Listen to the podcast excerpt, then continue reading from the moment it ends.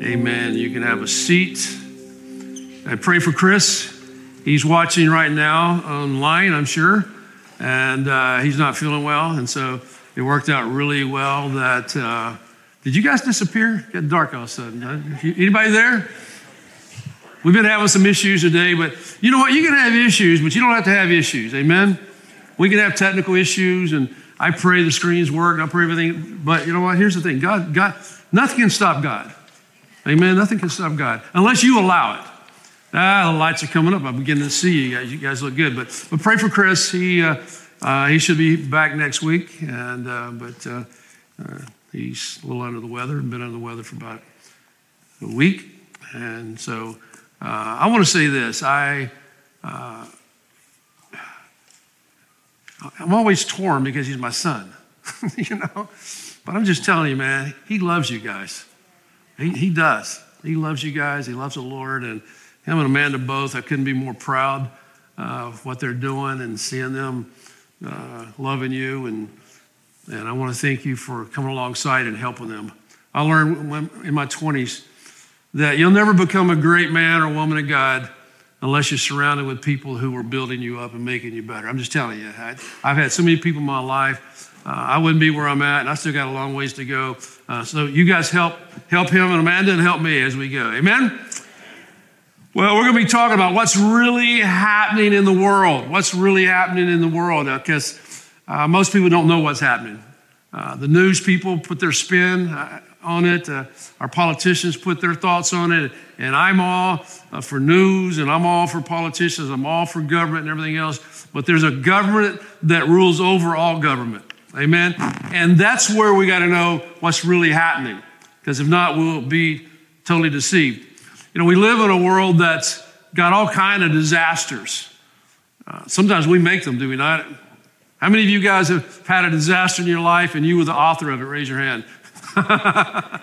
Me too. You know, I wrote the book on it. And so I can't really up and complain because I caused it. But there are disasters that happen. There are natural disasters that happen and you know what? You can't do much about it. The only thing you can do is be warned. Uh, you, you, you can be made uh, aware of it. Uh, things uh, may not be prevented, but you can take caution and as things approach. In 2008, it was in uh, Myanmar, which used to be called Burma. Uh, there was a cyclone, Nargis, that was coming. And for six days, they knew it was going to come up in the Indian Gulf there. And I've been there. And on the coast there, uh, in Bangladesh and Myanmar and India. A lot of poverty, and uh, but they knew it was coming. Now you know what? We we've got the Weather Channel and. And they may not can tell you exactly where it's going to hit until it hits, but they can kind of, you know, they kind of give you, hey, here's where it could hit. If you're in those areas, you need to be cautious. You need to take, you know, prevention or whatever of what you need to do to play it safe. But for some reason, uh, it didn't happen. Matter of fact, here's what happened is that 160 mile an hour winds hit, a 12 foot surge hit, and 138,366 people died. That's a lot of people, guys. That's a lot of people dying.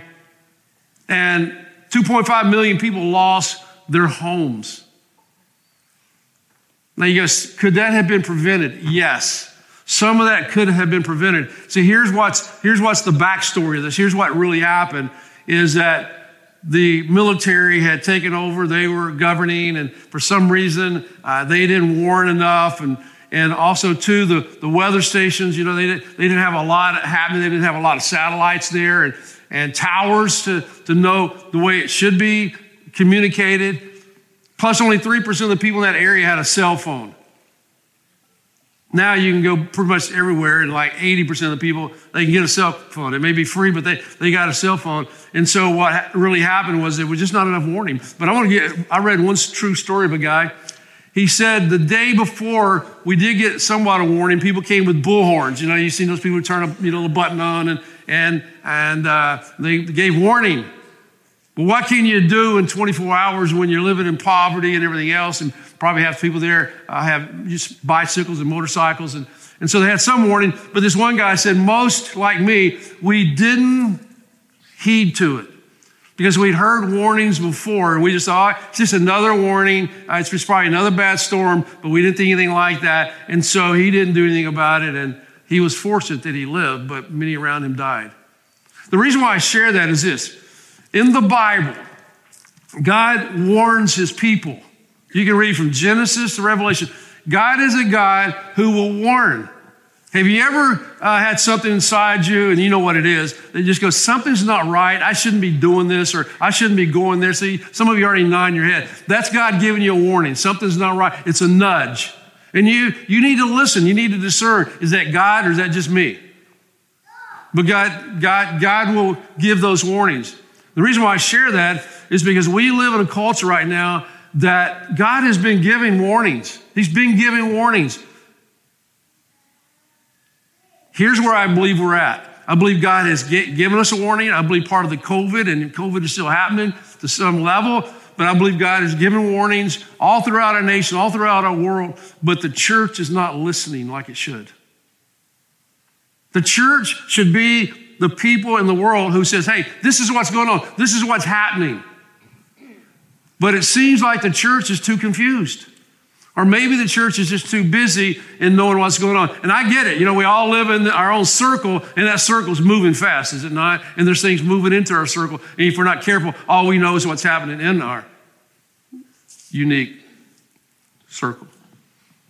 I think all of us would agree that our nation and our world is polarized very extreme. We know there's crisis all around, and, and each crisis can be interpreted five different ways.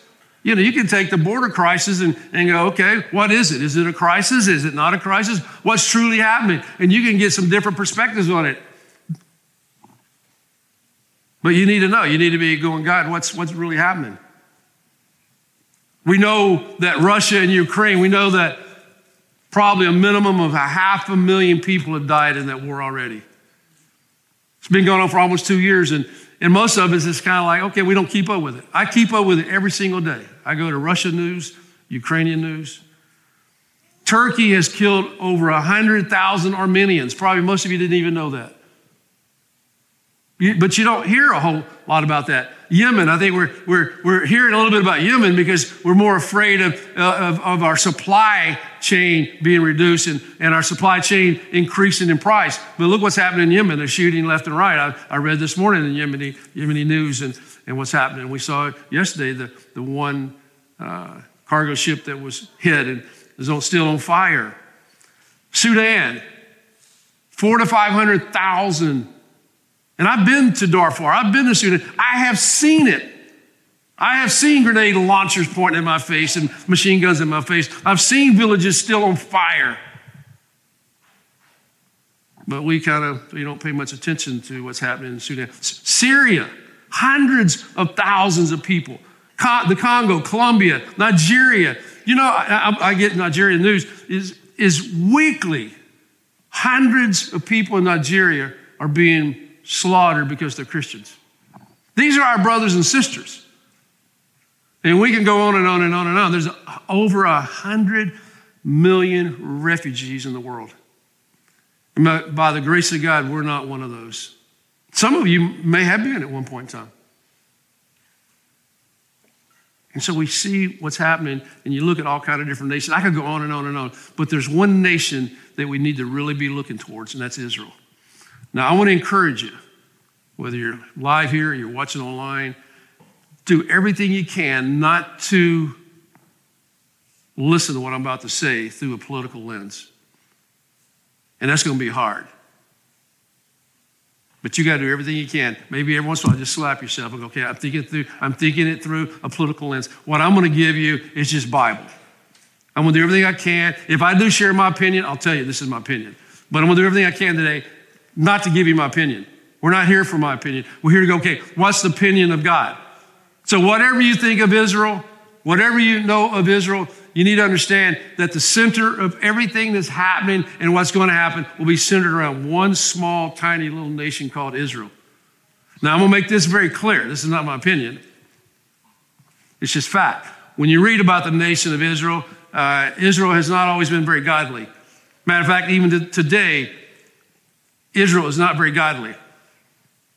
Matter of fact, those who are practicing Jews, they, they come in three camps. You, you got the extreme, uh, you, you got the Orthodox, you got the Reform. Uh, but here's what they all have in, in, in agreement they're anti Jesus. Most of the people in Israel are not practicing spirituality. They're not. It's pretty much a secular nation. You got to understand that. And so, God has his covenant. We're going to talk about that. God has his opinion. He, God's going to do something. He's going to fulfill his promise to Israel. But you got to be careful because everything Israel does is not correct.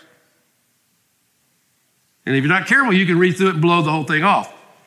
And I'm not here to get into what they're doing right or what they're not.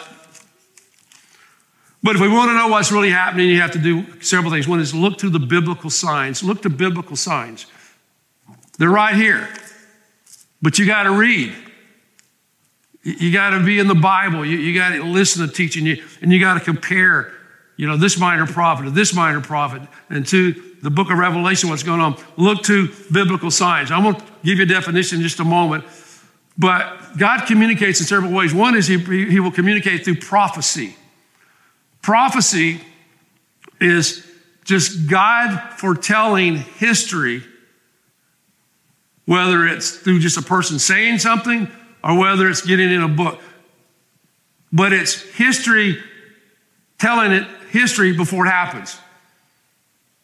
Isn't that amazing? See, God can do that. God lives outside of time. God already sees next week, next year, next month, a hundred years. So he, and, and if he desires, he wants to, he can speak to a man or woman and say, "Hey, this is what's going to happen," and that person prophesies. Prophecy is not just a guess. Prophecy is God just speaking to someone. Let me give you some stats. There are 8,352 prophecies in the Bible. That's a lot of prophecies.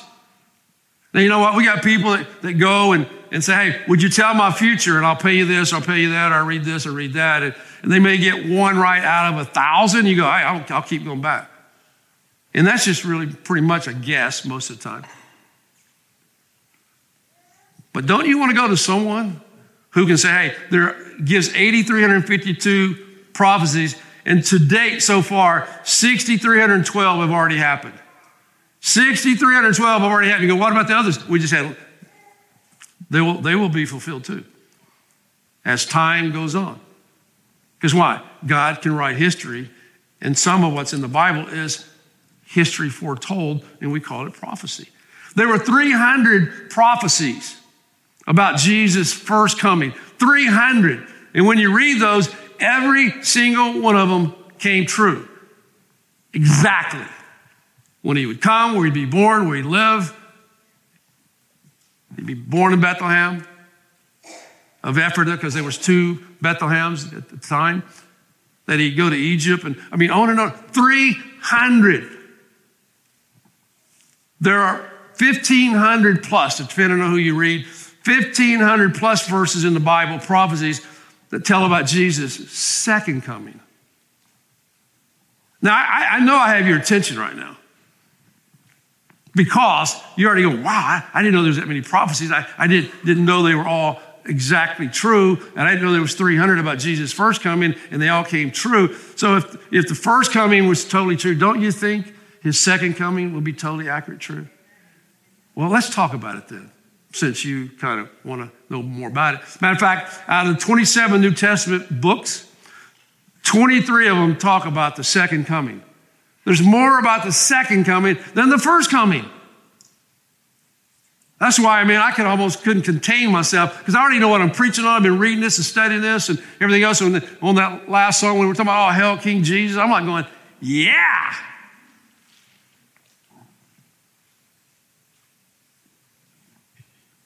Because I know he's coming back. When he's coming back, he, he doesn't say. So we look to biblical signs. Look what it says in Matthew chapter 24, verse 3. Matthew 24, verse 3. And I'm going to come back probably in the fall whenever we get to Mark chapter 13. I'm going to do two weeks on, on Mark 13, uh, Luke 21, and Matthew 24. All right? So I'm not going to try to cram it all in one week. But I want you to pick up there. It says here in verse 3 As he sat on the Mount of Olives, the disciples came to him in private. They were Peter, James, and John, and Andrew. We see that, find that in the other Gospels. Tell us when these things be and what will be the sign of your coming and the end of the age. Now, why would they ask that question? Because he had already said, hey, look, that temple. One of the things that the Jewish people were most proud of was their temple. I've got a big, thick book just on the temple. It's amazing what they would do when they'd come to town early and, and they, they would show them the temple and escort them around the temple and explain the temple and the curtain and all the other things that would happen in the temple. And they were so excited about the temple because it was the, the mountain of God, the, the Holy of Holies. You see your picture, it's higher. It's called the mountain. We will go to the mountain of God. That's what that was, the mountain of God. That's where the presence of God would be. And but he said, "Hey guys, I just want to let you know, uh, all this is going to be destroyed. There won't be one stone on top of another stone." And I've been there. I've seen the stones scattered all over the place. Now that would get your attention, would it not? And so they say, "What will be the what? The sign." There's that word again that we're going to talk about in a second. The sign of your coming and the end of the age. Now, when we get to Matthew and Mark, all that in a few months, will give you a little bit more what the Jewish people, their eschatology, their end times thinking was all about. So they knew there was going to be end time. They just didn't know what it was going to look like. They weren't even close. So Jesus gives them, get this, the longest answer that he ever gave on any question that anybody asked him. You say, how long was the answer? All of chapter 24 and all of 25. 25 was more about warning. Be, be ready. Be prepared. Don't be surprised. Be excited about the second coming. Amen? That, that would have been a good time. Okay? You're a little sleepy on me a little bit, but don't be too sleepy. So let me give you a definition of sign. Because you said, what are the signs? A sign is a symbol that unveils a reality. Can you guys, I guess you had somebody go out to see right through me. I guess I don't, I don't know how this works, okay? Uh, last time I here, there was, I think it was one over here, one over there. So I don't know whether to, Chris, can you call me real quick? and Tell me where I need to move because I know he's watching. But a symbol is, it's a symbol that unveils a reality. The Bible's got prophecies and symbols. Now I'm a little slow. I just like prophecies. Just tell me. I, I don't want to figure out the riddle the rhyme, the symbol. But God speaks in symbols. He speaks in symbols. Matter of fact, in a moment, we're going we're to get to Revelation chapter 12. Most of Revelation is symbols. And one symbol will interpret another symbol, and you got to understand some of the symbols in the Old Testament will help you with the symbols in the book of Revelation. So let me give you a, a, a chart. Can we pop this chart up? I, I, it looks like everything's working so far. Wow, this is massive. I can almost be the dot on the on the dealer. I, I, can't give you the intensive. I know some of you guys know end times really well. I, am just going to try to give you a broad, you know, swath of where we're at. I do know where we're at. Now, some of you go, I know where we're at. We're at Southern High School. We are, but what about in time? We're here what the Bible calls the church age. When you open up the book of Revelation, uh, chapters two and three, it goes talks about the seven churches. We are still in the church age. Those who were Jewish who lived in the Old Testament, that was a mystery. Paul talks about that in Ephesians. It was a mystery. They never thought there would be a church or a church age. And so we live in this church age, but the church age will end. When will it end? I don't know.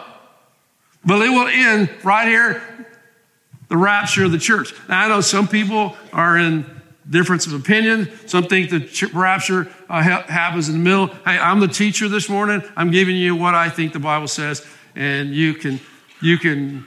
I would just say this: you, you better be ready either way. All right.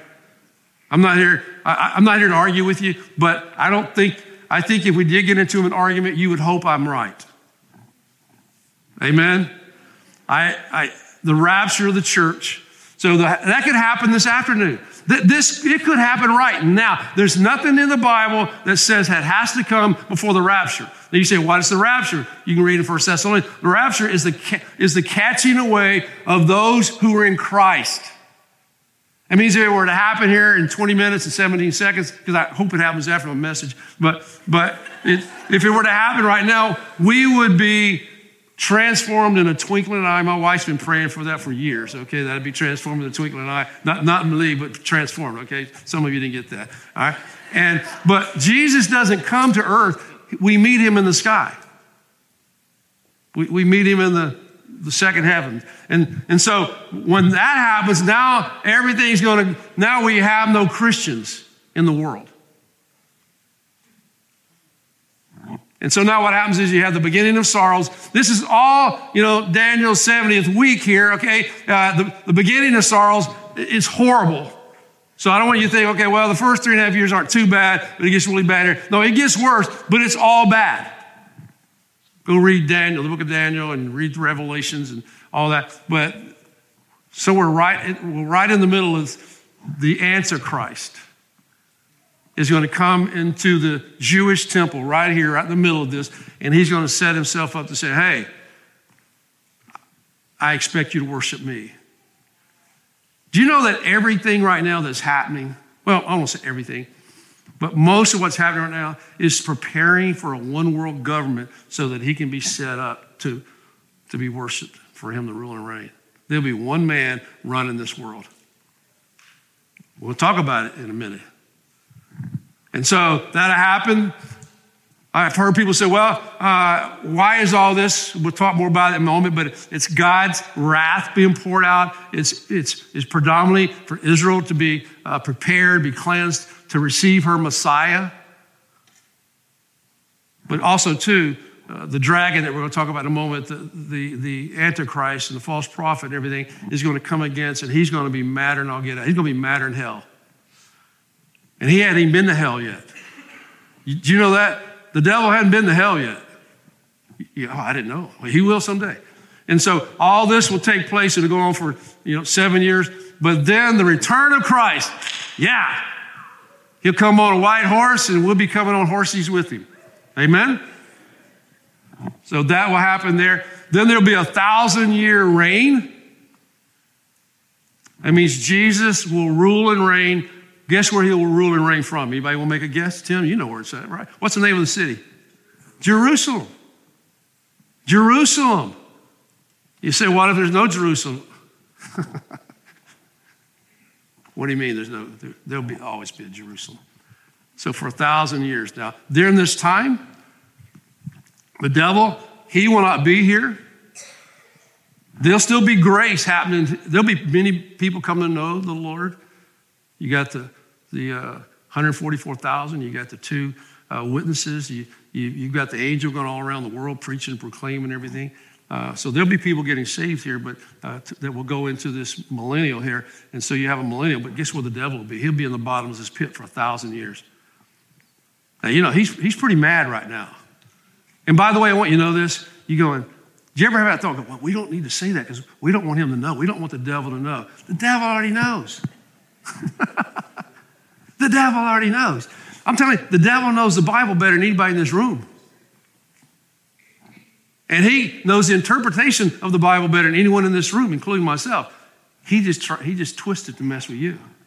And so, so you'll have a thousand year reign right in here. He will be released for a short time.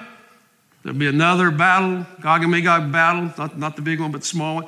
And then he will be slam dunked for eternity at the lowest of the lowest place in hell. All right? That, that's, that's that. You got it in your kind of your mind. We may pop it back up. We got to run really fast now. We talk about symbols. There are three symbols that we won't talk about this morning. The first one is the woman. The woman. You go, John, I don't follow. You just got to talk about the Antichrist. Now you're talking about women and all that kind of stuff. It'll make sense. If you have your Bible, open up to uh, Revelation chapter 12. If you don't, it'll be on the screen behind me there. The woman. Let's pick up here. And a great sign, a great sign. In other words, a mega sign. This word sign is mentioned seven times in the book of Revelation. Matter of fact, it's mentioned four times just in chapter 12. A great sign appeared in heaven, a woman. Here we go, a woman. Now, when you read through Revelation, there are four women. We don't have time to go into the other three, uh, but right here, uh, this is the second of the first one was Jezebel, uh, but it says a woman clothed with the sun, with the moon, and under her feet and on her head a crown and 12 stars. Now, that's a unique looking woman, right? You say, Who is this woman? In my opinion, it's very, very easy who this woman is. This woman represents Israel. It's Israel. It's not the church, it's Israel. Matter of fact, if you want to say, How do you know that? This afternoon, go look at Genesis chapter 37. Pick up at verse 9 when Joseph is having his dream. His dream is almost exactly this way, except for instead of having 12 stars, there's 11 because Joseph is the one of the ones that they're bound down to. So, so you see, and we'll talk about who these 12 stars are. And it says in verse 2 she was pregnant. She was pregnant and was crying out in birth, birth pains, and agony of giving birth. This was hundreds and hundreds of years. This is Israel. Remember, God chose Israel. Matter of fact, in 1948, some of you were alive. I was, I'm not that old, so some of you go, what was it like in 1948? I don't know. I'm glad I can say that, all right? But in 1948, after 1900 years of no official Israel, she was reborn again in a day. 1948. That was one bad day for the devil. Because remember, he don't know exactly the time, but he knows signs and he knows everything. He's going, ooh, getting closer to my demise. But it's also getting closer to what God wants to do. Uh, there are four unconditional promises in the Bible. So you go, uh, here's my opinion about Israel and, and Palestine and all that. Let me just give you, I will give you my opinion. God loves the Jews, He loves the Palestinians. We're to love the Jews and we're to love the Palestinians. Matter of fact, there's only 2% of people in Israel that are even born again Christians, and 75% of those are Arab, Palestinians. There are very few Jewish Christians in, in Israel. We're pro both. Amen? We're pro both. Now, I'm not going to go much deeper in how, how all this stuff is working out. You know, you got your opinion, I got my opinion, but we're going to be pro both. But we got to understand that Israel was deeded by the one who owns the earth. And this was an unconditional promise. And God never breaks his promise. Now, throughout the Bible, God gives conditional promises to Israel. But we, but we see there that she is all through birth pains, Israel. What I'm trying to get at is the enemy, the devil, has always tried to destroy Israel. Did you hear what I said? You can read through the Old Testament, read through history. The enemy's always tried, and we're going to pick up more about that in a moment. So we need to understand the first person is the woman. The second symbol is the dragon. The dragon. Look what it says in verses three and four. And another sign, a big sign, appeared in heaven. Behold, he said, pay attention, guys, a great red dragon. This dragon is mentioned 13 times Sometimes it's different names for him. Leviathan, that, that's another name. But the dragon's a dragon, whatever you want to call him. He's mean, he's wicked, he's ugly, he's a deceiver, he's a slanderer. He's all that. He was once a cherub. He was in charge of worship and everything. But we read that he, he fell. We'll get into that in just a second. But, but a great red dragon with seven heads, ten horns, and on his head, seven diadems. That's a weird looking dragon. But we got to understand there is, there's a great meaning behind all this. And then he says, His tail swept down a third of the stars of heaven and cast them to the earth. You, you can read more about this Old Testament. What, what happened was Lucifer wanted to be like God. He wanted to be in the image of God and everything else. And he, he, he wanted to be ruler and reign. He, he wanted the glory. And he decided, okay, no, I, I'm going to rebel against this. And so when you see a third here, a third of the angels fell, now they're evil demonic spirits. You ever wondered how many angels and demons there are? I don't know how many there are, but there are hundreds and hundreds of millions because we do know in the end times that there'll be 200 million rise up from the Euphrates River area. 200 million. That's a lot. Plus, prior to that, I believe it's Revelation 9, that out of the pit, there'll be more evil spirits released. There are many right now in the world, but remember this there's, there's, there's many more angels. In one sense, it really don't even matter if there's only one angel. Because greater what is he that is in us than he that is in the world. It only takes God. The devil ain't a God. The dragon ain't a God. He's, he's a created being. And, and it said uh, with seven heads and ten horns. And if you want to know what that is, I won't go quickly. Uh, you can look with me over in Revelation chapter 17, verse 10. This will interpret what's what he's saying here in Revelation 12. It says, and they all they also uh, seven kings, five of whom have fallen. Now, this is also mentioned over in Daniel. You go, okay, let me explain. He said, the seven kings, five of them have fallen. This, this is world governments. Now, let me just slide this in. God ordains government, but the enemy tries to do everything he can to work through governments. So when people go, it's the will of God that this person lead, no, no, not necessarily. I, I don't think it's the perfect will of God that Putin lead and, and the guy in North Korea, I can't even remember his name, but, uh, you know, but God has a permissive will, and if people want to, you know, allow that to happen in their nation, they can't. But he's always trying to squeeze into government because if he can change government, work in the government, he, he can bring down a nation. And, and that's what he tries to do. And so you go, well, who, who were these five? Okay, see if I can remember. Uh, Egypt, I can see the map on my Egypt, Syria, uh, the Babylonians, uh, the Medo Persians, then the Greeks. Now, listen what he says here. So, those are the five. So, you got to jump back when he's writing this in like 95 AD. He said, okay, uh, five have fallen. One is, I just like that. One is. What is the one is? It's Rome. At this writing, it was Rome. But then Rome falls. Now, then he says, the other has not yet come. He has not yet come. It has not yet come. And when it does come, he must remain only a little while. There's going to be in that chart, I won't go back to the chart, but during that tribulation time, that seven years, there's going to be the final one. So let's read here. It, says, and ten horns. The ten horns.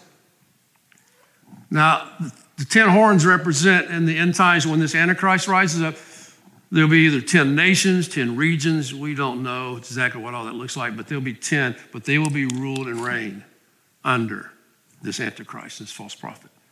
So you see, see where he's going with this? That ought to give you more and more confidence. God, God knows what's going to happen. We're, we're, we're awaiting, you know, the one is is gone, now, now, but there's one that will be arising. And we're seeing all around. I think there are people in the world that have great motives for a one world government. I, I do. But then I think there's some who have a totally wicked reason for a one world government. And I think there's a lot that just don't know. But there's going to be a one world government ruled by this dragon someday. So let's go back to 12 there. It says, And his tail swept down a third of the stars of heaven and cast them to the earth. And the dragon stood before the woman who was about to give birth so that when she bore her child, he might what? Devour it. Devour it. He's trying to destroy Israel. Now, this woman is going to have a child, which leads us to the third symbol. Uh, you say, John, you skip verses 7 and 10. I may come back and hit in a minute. Uh, you're not listening fast enough, so I'm running out of time. Uh, the child, although we did start 10 minutes late, okay? Uh, the child. That was the third one. Look what it says in verse 5. She gave birth to a male child. Anybody want to guess who that child is? Come on. Jesus. Jesus. There we go. Jesus. I'm not trying to trick you, all right? I wouldn't do that. I don't think I would. Shouldn't. But yeah, she gave, Israel gave birth. The church didn't give birth to Jesus, Israel gave birth. Without Israel, we'd have no Jesus. And it says here that he tried to devour Israel. Now he's trying to devour the child. One is to rule all the nations with a rod of iron, but her child was caught up to God and to his throne. What, what does that mean, caught up? It means, here's what's happening in this verse. You're going back. We went back thousands of years, hundreds of, well, not hundreds, thousands, thousands of years. Now we're jumping forward again. Now we're jumping back because right here, when he's talking about, he's got caught up. That was his ascension. 40 days after he died, that's his ascension. You can get a headache reading chapter 12, okay? I'm just telling you right now because it goes back and forth, and you got to know where you're at. So you need to understand those symbols. Let's look at the next thing. Let's look to the struggle. Let's look to this struggle that's been around for hundreds and hundreds and hundreds and thousands of years. Let's go back to 4b. It said, And the dragon stood before the woman who was about to give birth so that when she bore her, he might devour it. All through history, listen, the dragon knew that there had to be a lineage all the way back to Abraham. And so what's he do? Two times it got down to only one male child that qualified in the limit, lineage. One. So he's all he's going through. Hey, I want to destroy Israel. I, I want to destroy this lineage. Because if I can destroy the lineage, guess what? Then Jesus can't come. But thank God he, he didn't win. And so she gave birth, verse 5, she gave birth to rule all the nations. Verse 6, and the woman fled into the wilderness where she was, has a place prepared by God in which she is to be nourished 1,260 days. All right, we're going to do another mental headache right here. We just talked about the birth of Jesus. Can we put up that chart again? I know we can. You guys are good back there. Let's put up that chart again.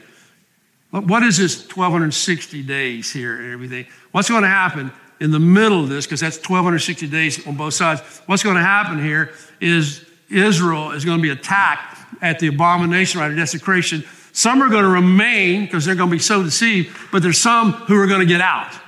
And many believe that they're going to go to Petra. I don't know what's going to go to Petra, but it's going to be in that region. We do know that because it says flee to the mountains. Matter of fact, that's pretty much what Matthew chapter 24 is talking about. Hey, pray it don't happen on the Sabbath. Pray it don't happen in winter and, and, and all that kind of stuff. Pray you're not pregnant. And, you know, and if you are on the rooftop, don't go try to get everything out. Don't, don't try to fill up your U-Haul. Just get the heck out of there and go to the mountains.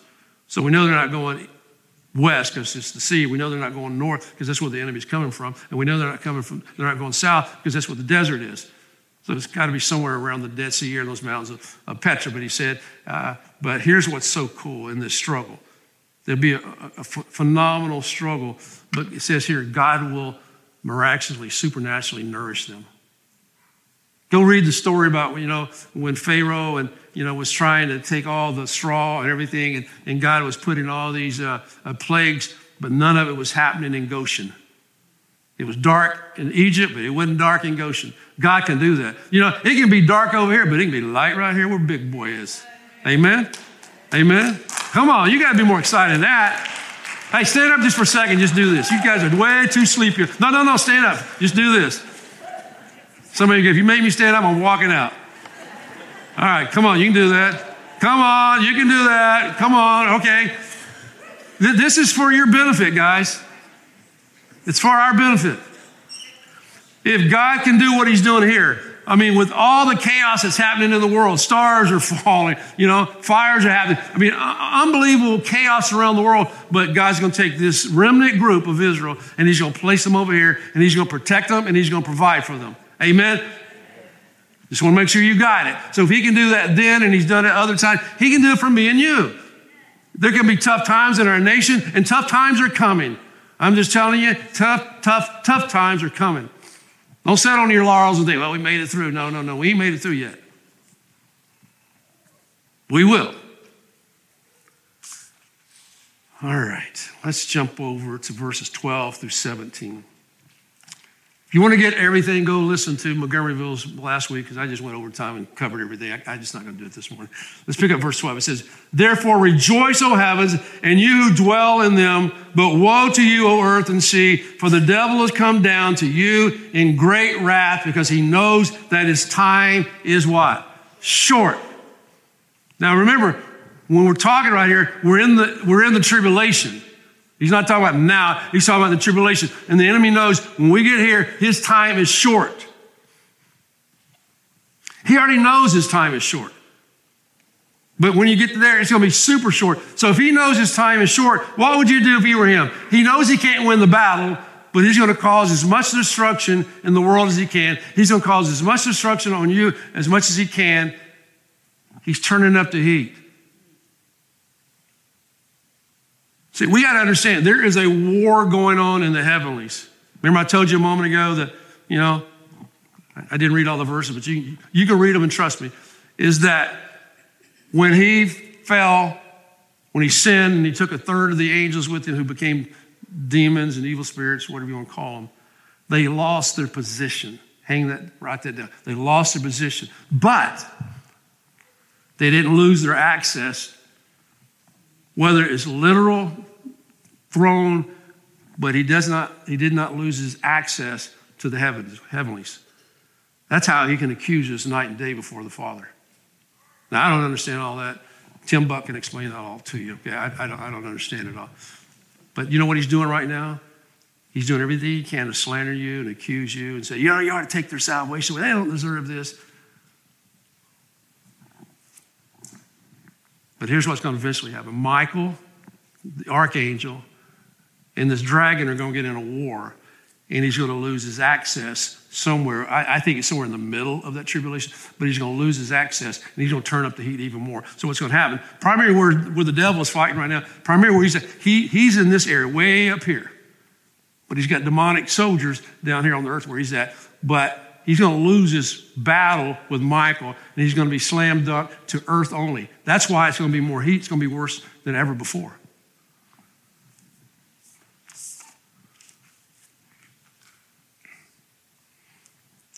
So if he couldn't destroy the child, what do you think he's trying to do now? He's trying to destroy. Catch this. This you want to know what's happening right now? You got to get this. He couldn't destroy the child Jesus. He's still he's still trying to do everything he can to destroy Israel. So he thinks that if he can destroy Israel, and he's correct if he could, if he can destroy Israel and there's no Israel and there's no Jerusalem, Jesus can't come back and reign for the second time. Aha. That's why he's ticked off. That's why he's coming against the Jews like never before. Yeah. Guess what? He's not going to destroy Israel. Are a lot of Israelis going to die? Yes, they are dying now. Is there going to be a lot of damage? Yeah. I just saw this morning. They're, they're up in the war there on the Lebanese Syrian border. That's what you got to understand that there's a warfare going on for the world, for, for the nation of Israel, that's why we need to be praying for the peace of Jerusalem. That's why the psalmist says it pray for the peace of Jerusalem. What is the peace of Jerusalem? When all this is over and Jesus comes and says, you know what? I'm going to rule and reign with a rod right here from Jerusalem, right on the mount, right there on Mount Moriah. So he used Pharaoh, he used Haman, he used Herod, he used the Inquisitions. You can go on and on and on and on. Stalin, Hitler. It's just another battle trying to wipe out the Jewish people.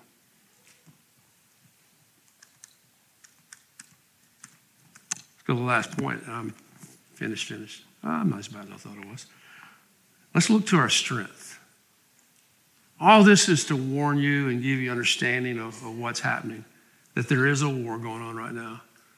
And guys, listen, I, God ordains government, and I, I pray for our government. But if you think our hope is in our government, you're in trouble. I'm just telling you, I, I feel for you. I think our, this, now this is my opinion, based on what I see. I think our overall government, I'm not talking about one person, I'm talking about our overall government, local, state, national, worldwide, global, pretty much does not have a clue. I mean, I saw the other day where we may be selling F 16s fighter jets to Turkey. I'm going, do we understand where Turkey is at in the end times? Do we not understand that Turkey and Iran and Russia and, and Libya, uh, a few other nations, they're going to come against Israel and we're going to sell them? I mean, you just go, third grader ought to figure that one out. Now, I understand there's politics behind a lot of stuff, so I understand. But I want to I want to bring us back, guys. There is a war going on, and we need to be strong. We need to be stronger than ever before. I spent half of yesterday just reading the Bible, memorizing scriptures, memorizing truth. Matter of fact, I even got scriptures on my socks. Someone get, I got some free socks this week. Got a scripture on it. We need to be stronger. Look what it says in Revelation chapter 12, Revelation 12, 11. Revelations 12, 11. And they, talking about those who were in the tribulation. I can't imagine living in the tribulation. I can't even imagine. If you compile all the worst of the worst of the worst in the history of the world and combine it all in seven years, the seven years would still be worse than what's happened in all the catastrophes and battles and wars in the history. It says, so here's what it said they did. Here's how they survived. And they conquered him by what? The blood. They conquered him by the what? The blood. Guys, it's the blood. It's only the blood, the blood of Jesus Christ, that washes us clean. It's the blood of Jesus Christ that makes us whole. He was the perfect sacrifice. You know, sometimes people go, well, who killed Jesus? Was it the Jews or the Romans? No, the Father killed him. Go read Zechariah. He was foreordained to die before there was Romans and Jews and everything. Yeah, there was Romans there and there's Jews, but it was, it was the Father God. Why would Father God do that? Because he wanted to give the only blood that could cover us and strengthen us.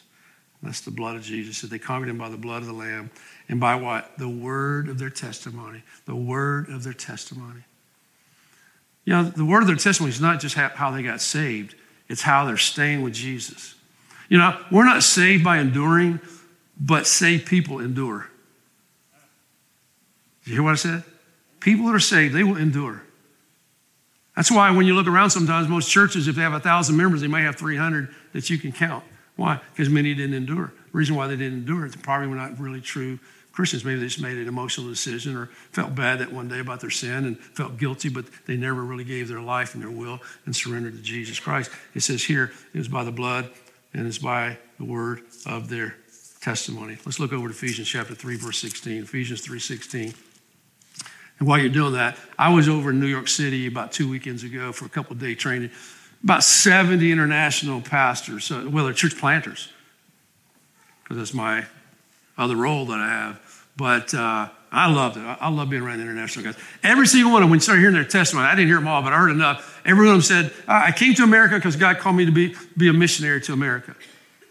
Amen. Do we not need missionaries to come to our nation? We do. We need more. Bring them on. And the guy that was leading said, Hey, you don't, don't let the American church change you. You bring what you brought from your nation.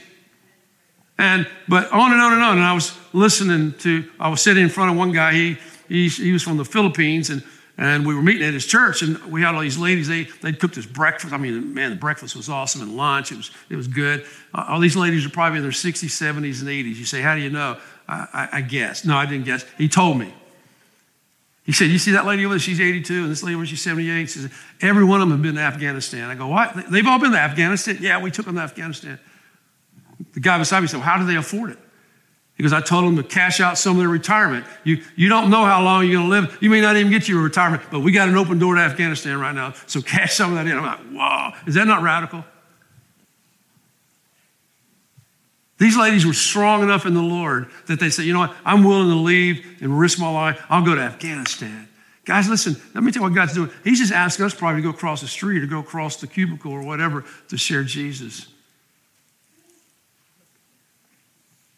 Ephesians 3.16. Is it on the screen?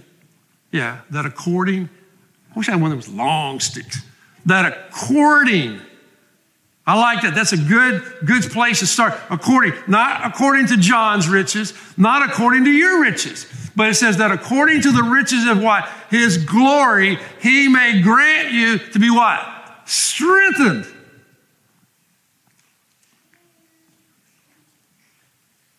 I love, then it really caps off in verse 20. I don't have time to go there. But it says, strengthened with power through what? His, his spirit in your what? Inner being. Paul, you know, Paul is writing this. Where do you guess Paul's writing this from? Prison. Yep, there you go. He's writing from prison, but he's writing it to some believers in Ephesus. Now, I want to ask you a question. Who probably should be sending that letter right there? The ones in Ephesus sending it to Paul in prison. But Paul's in prison going, hey, don't worry about me. I'm good. I'm content. I may be in prison here, but I'm praying for you that according to the riches of his glory, he may grant you to be strengthened. Don't be discouraged with me, with what's happening to me. Guys, I'm telling you, you need to memorize that verse, and I'm going to help you put it in truth. So if we can go to the next part, truth here. Because, guys, listen, you can memorize a scripture, but if you don't appropriate it, it's just words. You got to appropriate it. You got to apply it. You got to rest in it. You got, you got to get it in this brain here. You got to get it a neural pathway that just it just pops up real fast, empowered by the Holy Spirit. You go, John. You guys talk about this every week. Yes. So here, Holy Spirit, with your help, based upon the truth found in Ephesians 3:16, I will live daily in the strength of the Holy Spirit. Amen? Amen? Let's just say it real quickly. I know these guys got to play a song here in a minute, but uh, Holy Spirit with your help. Come on, one, two, three. Holy Spirit with your help, based upon the truth found in Ephesians 3:16, I will live daily in the strength of His Holy Spirit. That means you got to get up, you got to get in the Word, you got to rely upon the Holy Spirit to do all this. True story can't even pronounce his name, but Taysir Saada. He was, he's an ex-terrorist. He, he, he was with uh, Yasser Arafat. Half of you are too young. You go, Yasser who? Is that a restaurant? You can read on, on history, but that's who he's with. He kept coming against Israel and kept, did a lot of bad things. I'll just say that.